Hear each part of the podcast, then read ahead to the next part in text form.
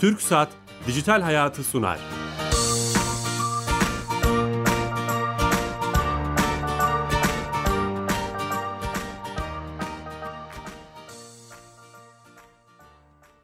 Merhaba, ben Bilal Eren. Her cuma TRT Radyo 1 mikrofonlarında teknoloji, internet ve sosyal medyanın hayatımızda etkilerini konuştuğumuz Dijital Hayat'a hoş geldiniz.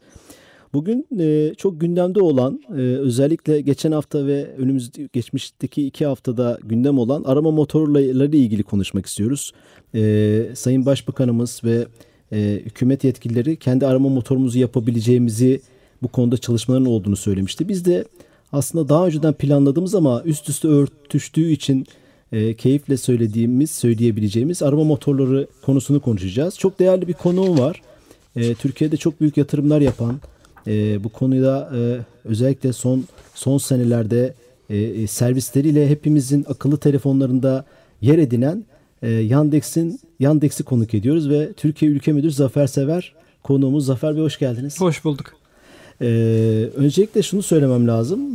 Bu bir aslında belki de özgüven işi. Buraya gelip şimdi soracağımız sorulara cevap vermek, konuşmak. Çünkü uluslararası bir şirket ve arama işi de çok stratejik öneme sahip aslında bir iş. Bunu hep konuşuyoruz programlarımızda da. Öncelikle teşekkür ederiz. Davetimizi kırmadınız. Aramayı konuşacağız. Ülkemizdeki kullanıcı alışkanlıklarını konuşacağız. Yandex'i konuşacağız. Servislerini konuşacağız. Ama öncesinde Türksat bizim sponsorumuz. Yaklaşık 100 haftadır, 101. haftadayız bu hafta. Türkiye Gov.tr'i yapan ve kamuyu değiştiren Türksat'ın bir servisini konuşuyoruz. Oradaki arkadaşımıza bağlanarak uzman direktör arkadaşımız Sami Yenice. Hatta Sami Bey. Bilal Bey, iyi yayınlar. Sağ olun, nasılsınız? Teşekkür ederim, sağ olun. Sizler nasılsınız? Sağ olun, teşekkürler. Sabırsızlıkla bekliyoruz 2016'nın son hizmetini bize anlatmanızı. Evet, bu hafta E-Devlet kapısındaki belediye hizmetlerinden, belediye entegrasyonlarından bahsetmek istiyorum. Tamam. Türkiye Gov.tr'ye şu anda 58 ilimizden 194 adet belediye entegre durumda.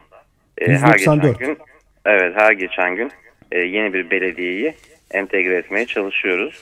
Neler var bu belediyelerin içerisinde? Hangi hizmetler var genellikle?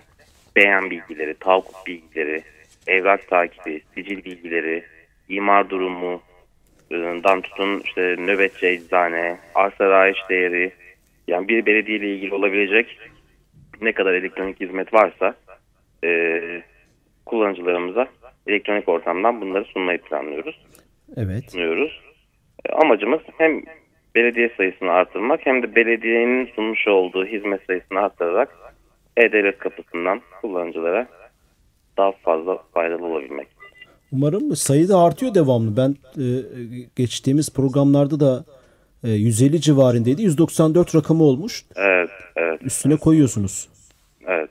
Hı-hı. Çok önemli bu. Belediyelerin bütün hizmetlerini E-Devlet üzerinden vermeleri. Tebrik ediyorum. Teşekkürler. Sağ olun. Tüm ekibe selamlar. Teşekkürler. İyi yayınlar. Kolay gelsin. Sağ olun. Evet, Türksat'a bağlandık. 2017'de de devam edeceğiz ve E-Devlet'i anlatmaya devam edeceğiz. Yandex'i biliyoruz hepimiz. Bilmeyen dinleyicilerimiz de olabilir ama ben bir başarı hikayesi var aslında burada. Hem onu konuşalım istiyorum. Yandex nasıl kuruldu? Nerede? Hangi ülkenin şirketi? Böyle kısaca Yandex'i anlatabilir misiniz? Tabii ki. Yandex aslında ilk defa Rusya'da kuruldu. Yaklaşık 15 seneden beri faaliyet gösteren bir şirket ve Rusya'nın en büyük arama motoru. Fakat sadece Rusya'ya hizmet vermiyor. Bütün Rusça konuşulan, bütün İngilizce konuşulan, Türkçe konuşulan ülkelerde Yandex'e ulaşabiliyorsunuz ve farklı hizmetlerinden yararlanabiliyorsunuz. Türkiye'de 5. yılımızı doldurduk. 5. yılımızda birçok farklı servise aslında imza atmış durumdayız. Öncelikle arama motoru. Bunun dışında harita, navigasyon, trafik servisleri, e-mail servisi, disk gibi bulutta veri depolama servisleri gibi farklı aslında birçok servisi Türkiye'de hizmet veriyoruz. Aslında Türkiye'de var olmak demek bu demek. Çünkü biliyorsunuz ki internette bir siteniz varsa aslında herkese dokunuyorsunuz ve ilk kurulduğu günden beri aslında Yandex'i Türkiye'de insanlar belli bir grup kullanıyordu. Ama şu anda tabii Türkiye'de çok daha yaygın bir şekilde kullanılıyoruz. Hı hı. Çok servisi var. Benim de kullandığım özellikle navigasyon servisi çok başarılı görüyorum. Onu da soracağım. Bu arama motorlarıyla ilgili aslında ilk başta sormam gereken şeylerden biri. Arama motoru sadece bilgi kaynağı mı? Günümüzde sanki başka işlevler de artık görüyormuş gibi. Ne dersiniz? Şimdi şöyle düşünebilirsiniz aslında. Arama motoru internette sizin ihtiyacınız olan herhangi bir bilgiye ulaşmanız için belki şu anda yegane araçlardan bir tanesi. Tabii ki sosyal medyasının farklı bilgileri keşfetmenizi sağlıyor ama sizin aklınızda olan bir şeyi bulmak, çıkartmak aslında bir numarada arama motorunun görevi. O yüzden de bu bakımdan baktığınızda evet, arama motoru bilgi kaynağı. Sadece bilgi kaynağı mıdır dediğinizde benim şahsi düşüncem evet sadece bilgi kaynağıdır arama motoru olarak baktığınızda. Fakat arama motorunun teknolojisine baktığınızda arama motorları aslında çok geniş bir teknolojiye sahip.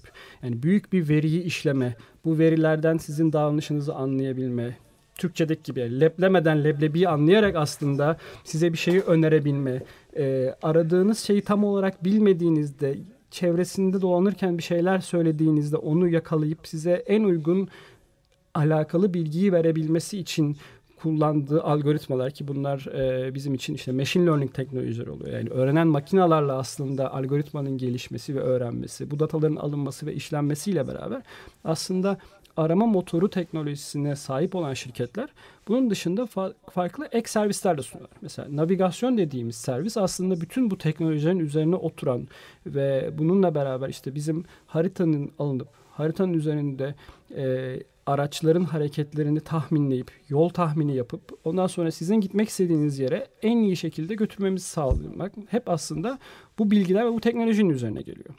O yüzden yani özetleyecek olursak evet, arama motoru baktığınızda internet için bir bilgi kaynağı. Ama arama motorunun teknolojileri sayesinde bizler farklı servisler de verebiliyoruz. Mesela bütün arama motorlarının bir bulut veri depolama servisi de vardır. Bunun en büyük nedenlerinden bir tanesi çünkü biz bütün datalarımızı çok büyük, yani bütün interneti indekslediğimiz için çok büyük serverlarla çalışıyoruz. Ve evet, bu bir şunu biliyoruz ki dataların serverlarda olması insanlara mobilite sağlıyor, daha geniş kullanıma sağlıyor. Biz bundan bir fayda sağladık ve bütün kullanıcıların bu faydayı aslında kendilerine kullanabilmesi için herkese açıyoruz.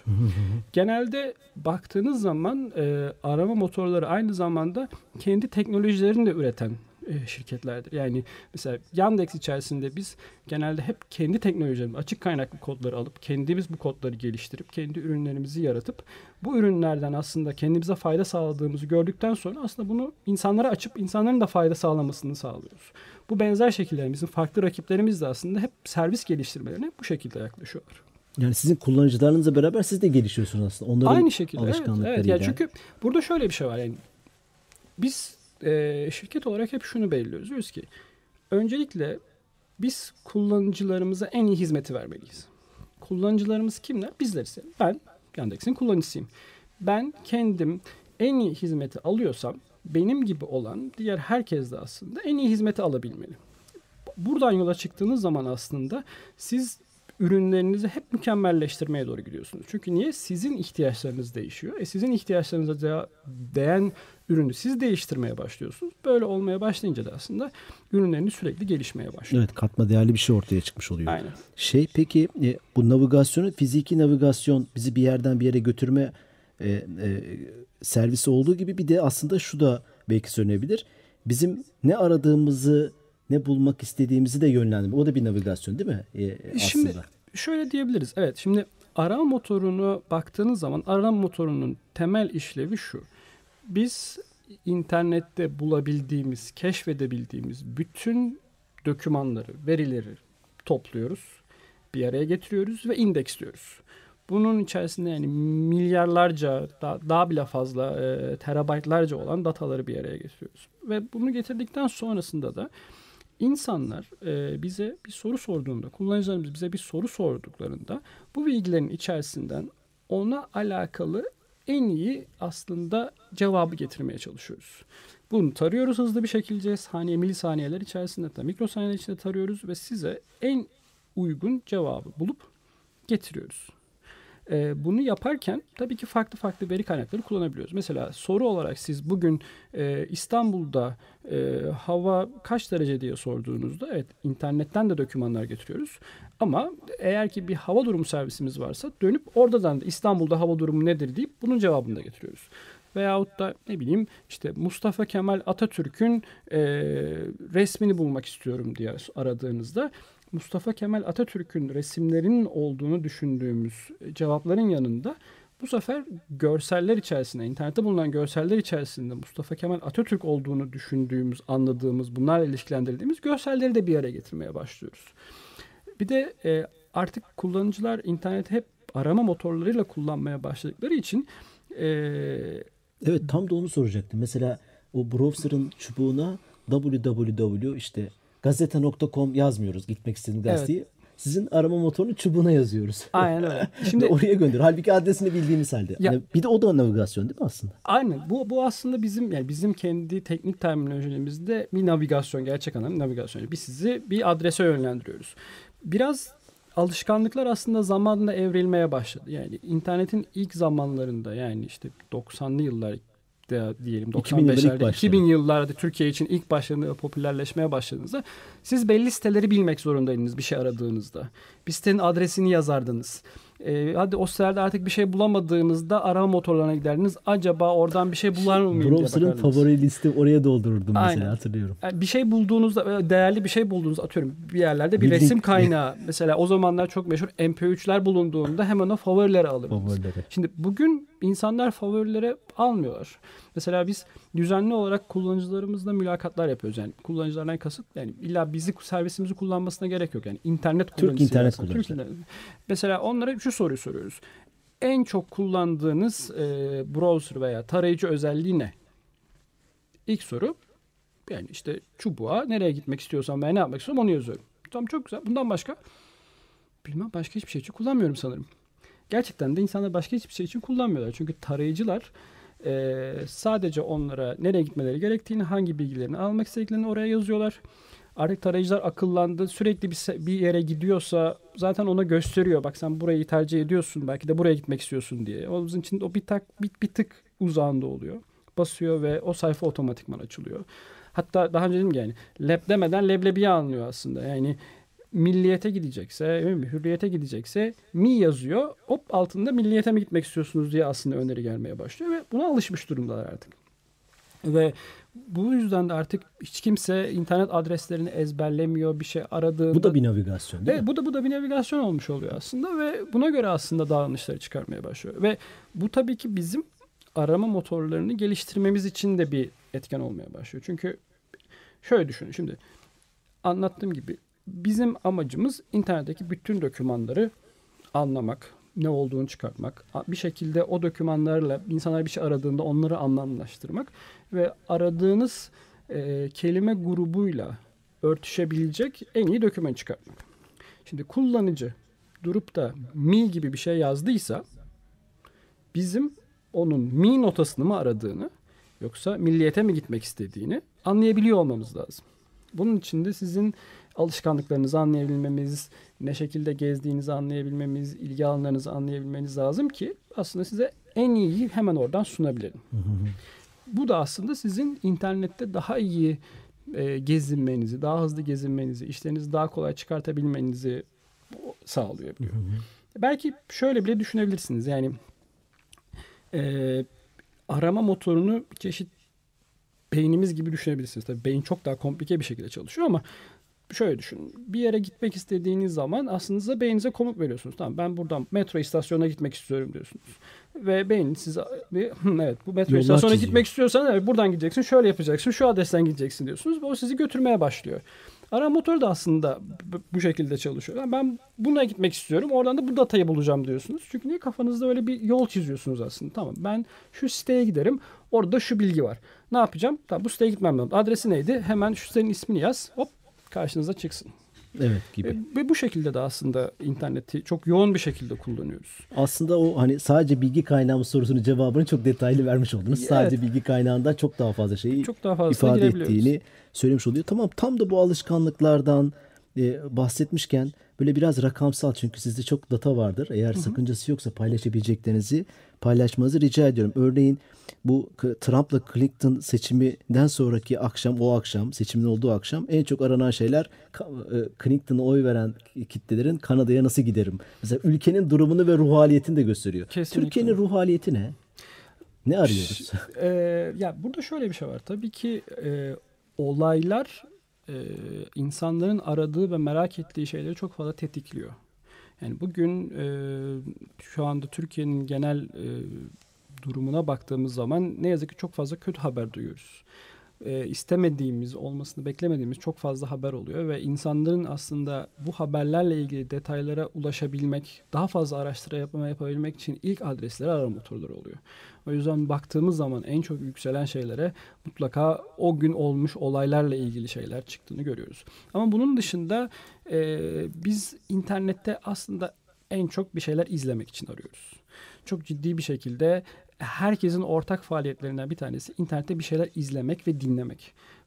Müzik dinleyebileceğimiz, dizi izleyebileceğimiz, film izleyebileceğimiz birçok servisi, bunlarla ilgili bilgileri aramayı, bulmayı çok fazla seviyoruz. Bunun dışında oyun en çok aranan şeylerden bir tanesi. İnternette vakit geçirebilmek, biraz zihnimizi boşaltabilmek için belki de tercih ettiğimiz şeylerin başında geliyor aslında. Ama bunun dışında farklı etkinlikler veya farklı ilgi şeyleriyle beraber de işin rengi değişiyor. Mesela bizim geçen ay yaptığımız bir araştırma vardı. Yani Türkiye'de insanlar, Yandex kullanan insanlar en çok hangi diziyi arıyor? Evet. Veya en çok hangi şeyi arıyor diye. Çünkü şöyle düşünebilirsiniz. Yandex aslında bugün arama motoru pazarında yaklaşık %7 seviyesinde bir pazar payına sahip. Ama tüm Türkiye'deki dokunduğumuz internet kullanıcısı tahminimiz yaklaşık %50 gibi bir dünyaya dokunuyoruz. Yani insanlar bir şekilde Yandex'e ayda bir kere, iki kere, üç kere girip bir aktivitenin içerisinde bulunuyorlar. O yüzden de yani bir şekilde Türkiye'yi aslında tahminleyebildiğimizi düşünüyoruz. Oradan da yola çıkarak mesela şunu söyleyebiliriz. Geçen ay yaptığımız araştırmada Türkiye en çok Diriliş Ertuğrul dizisini mesela çok seviyordum. Bununla ilgili aslında basın bültenlerimiz oldu. Belki bunu görmüş olabilirsiniz. Veya bundan gene 1,5 ay öncesiydi yanlış hatırlamıyorsam.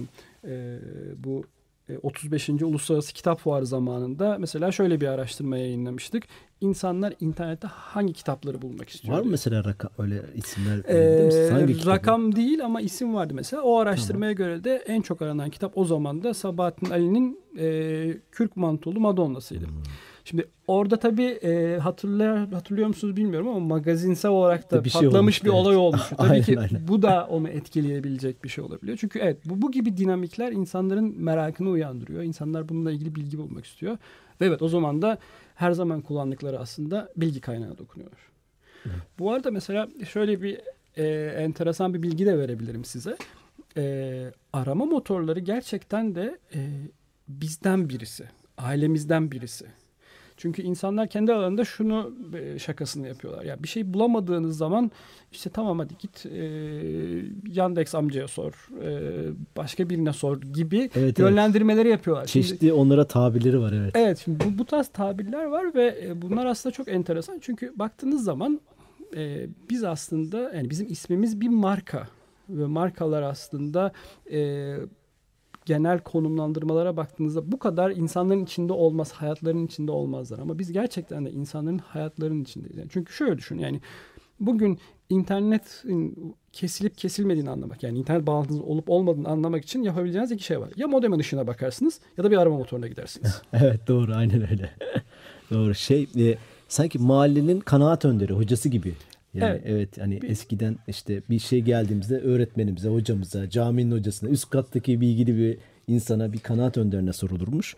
Şimdi de şu anki Z kuşağı belki 90 sonrası bizler de öyle ama onlar daha çok hiç kütüphaneye gitmemiş veya bir işte bir öğretmene çok bir şey sormamış ama mutlaka arama motoruna sormuş oluyor. O anlamda siz aslında bir ülkenin duygusal haritasını da değil mi? Birçok haritayı çıkarabilecek düzeyde oluyorsun. Burada data görüntüleme mi diyorlar? Bu bilim dalı da aynı zamanda. Evet şimdi bu aslında yeni yükselen bir trend. Yani data İngilizce terimle data scientist'ler oluyor ve bunları evet Türkçeleştirdiğiniz zaman data görüntüleme, bu datanın daha görsel bir hale getirilmesi üzerine çalışılıyor. Çünkü evet baktığınız zaman siz insanların aradıklarından ve aradıkları şeyi anlamlandırarak, yani çünkü bazen sadece kelime aranıyor. Ama insanlar artık sadece kelime aramıyorlar. Bazen problemlerini de arayabiliyorlar. Uzun uzun yazıyorlar. Bir dertlerini yazıyorlar ve gerçekten ona problem bulmaya çalışıyorlar. O çubuğa yazıyorlar değil mi uzun uzun? Uzun uzun yazıyorlar. Çünkü gerçekten de o çubuğa yazdığınızda ona bir cevap bulabiliyorsunuz. Ve bizim de aslında istediğimiz şey insanların problemlerini yazabilmeleri. Öyle sorularını mi? Yazabilmeleri. Daha, çok, evet, daha uzun mu yazılmasını aynen, tercih çünkü ediyorsunuz? Çünkü siz onu uzun bir şekilde yazdığınız zaman aslında biz ne olduğunu daha iyi anlayabiliyoruz. Çünkü bir kelime, yani diyelim ki film. Şimdi film ne olacak? İzleyecek misiniz? Bilgi mi almak istiyorsunuz? Film mi yapmak istiyorsunuz? Bir şey mi kaydetmek istiyorsunuz? Bunun İngilizce bir kelime olduğunu mu, Türkçe bir kelime olduğunu mu anlamaya çalışıyorsunuz? Milyonlarca alternatif olabilir. Seçenek var, doğru. Şimdi ama işin içine film izle dediğiniz zaman biraz daha daralıyor. Bu sefer de şöyle bir şey oluyor. Şimdi film izlenin tabiri, siz bir filmi mi izlemek istiyorsunuz? Yoksa film nasıl izlenir? Teknolojik olarak, teknik olarak bu nasıl izlenir? Bunu mu öğrenmek istiyorsunuz? Bununla ilgili bilgi almak istiyorsunuz? Yoksa birkaç adım sonrası var. Filmi çekeceksiniz. Yani, evet, o yüzden önemli. Aslında siz o çubuğa ne kadar çok derdinizi anlatırsanız biz de size aslında o kadar ilgili dokümanları getirmeye başlıyoruz. Evet. Ben işte şu kamerayla şöyle bir film çekmek istiyorum dediğinizde biz bütün internetin için tarıyoruz ve onunla ilgili yaratılmış dokümanlar varsa direkt onları, yoksa da en ilgili olabileceklerini alıp sizin karşınıza çıkartıyoruz. Sizin de işinizi kolaylaştırmış oluyoruz bir anlamda aslında, değil mi? Ne kadar? Yani burada şöyle bir şey var. Detaylı. Bizim işimizi kolaylaştırmıyorsunuz ama aslında kendi işinizi kolaylaştırıyorsunuz. Doğru. Çünkü ne kadar aslında dar bir şekilde anlatıyorsanız demektir ki siz bizim sizin karşınıza çıkarttığımız dokümanlara daha fazla aramaya başlayacaksınız. Siz ne kadar geniş anlıyorsanız. Tam da burada teknik bir şey sorayım. Aramanın böyle bize verebileceğiniz ipuçları var mı? En iyi aramanın teknik olarak hani virgül koy, artı koy. Bir şey var mı? Bir teknik yolu. Şimdi eskiden bugün bir şeyler çok modaydı ve biz buna benzer şeyleri geliştiriyorduk. Fakat kullanıcılarımızla yaptığımız şeyde anladık ki o kadar çok bilgi var ki, yani bu yani şey değil, internetteki bilgilerden bahsetmiyorum. Yani hayatımızda o kadar çok karar vermek zorundayız ki şimdi şuraya mı gideceğim, şöyle mi yapacağım, şu mu olacak, bu mu olacak ve bir sürü yerden bilgi alıyoruz. Yani bir sürü yerden bize sürekli mesajlar geliyor vesaire vesaire. Böyle olduğu için de biz artık yeni şeyler öğrenmeyi mümkün olduğunca aza indirmeye çalışıyoruz. Beni en iyi anlayan servis, benim için en iyi servistir düşünüyoruz. O yüzden de aramayı en iyi şekilde kullanmak istiyorsanız derdiniz neyse oraya yazmanız lazım. Tabii ki bunu bir paragrafla yazmıyor olmanız lazım. Şimdi ben buradan buraya gideceğim ama nasıl gideceğimi bilmiyorum arkadaşım dememeniz lazım. Sonuçta böyle bir asistan değil, bir arkadaş değil. Ama ben buradan buraya gitmek istiyorum.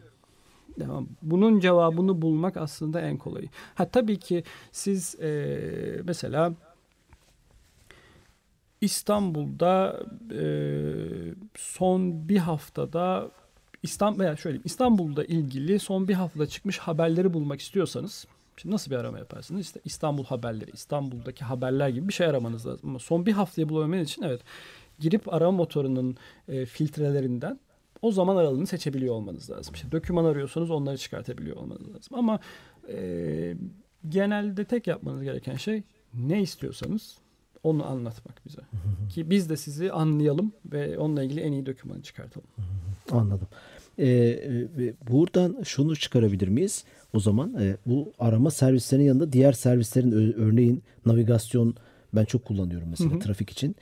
Diğer servislerin de bu aramaya birer katkı yaptığını hep söyleyebiliriz. Aslında biraz da servislerinizi konuşalım mı? E-mail servisiniz var. Arama Şimdi şöyle arama servisi tabii ki bizim en çok bilinen servislerimizden bir tanesi. Ama insanların en çok özellikle İstanbul'daki yaşayan insanların hayatına belki de en çok dokunan servislerden bir tanesi harita ve navigasyon servisimiz. Haritanın üzerinde aslında farklı farklı katmanlar var. İşte haritalarımız bununla ilgili işte bütün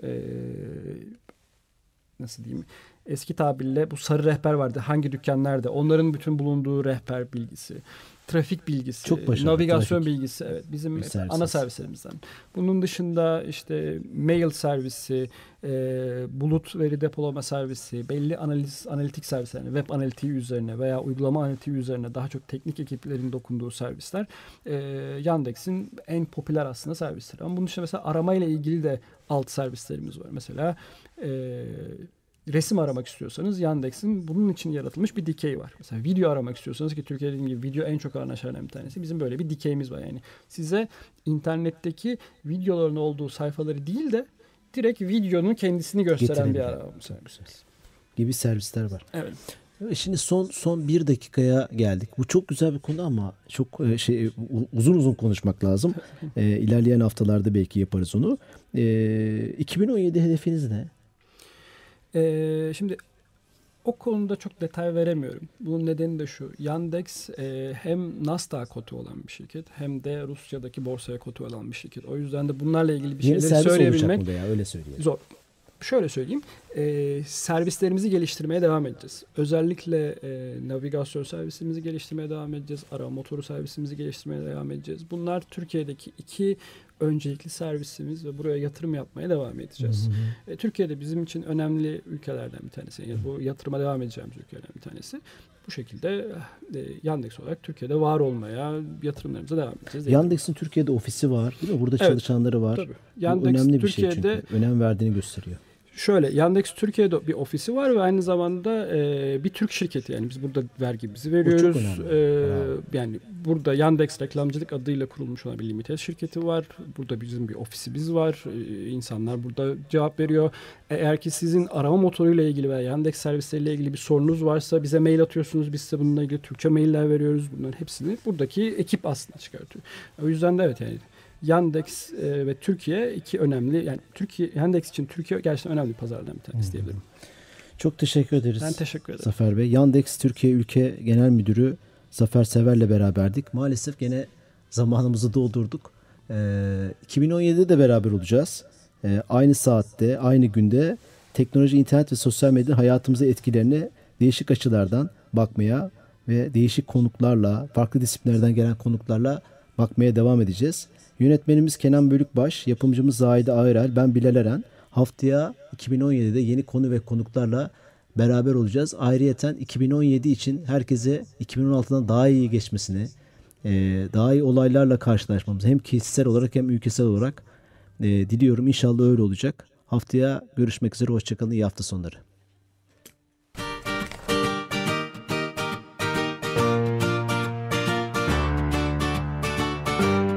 Türksat Dijital Hayatı sondu.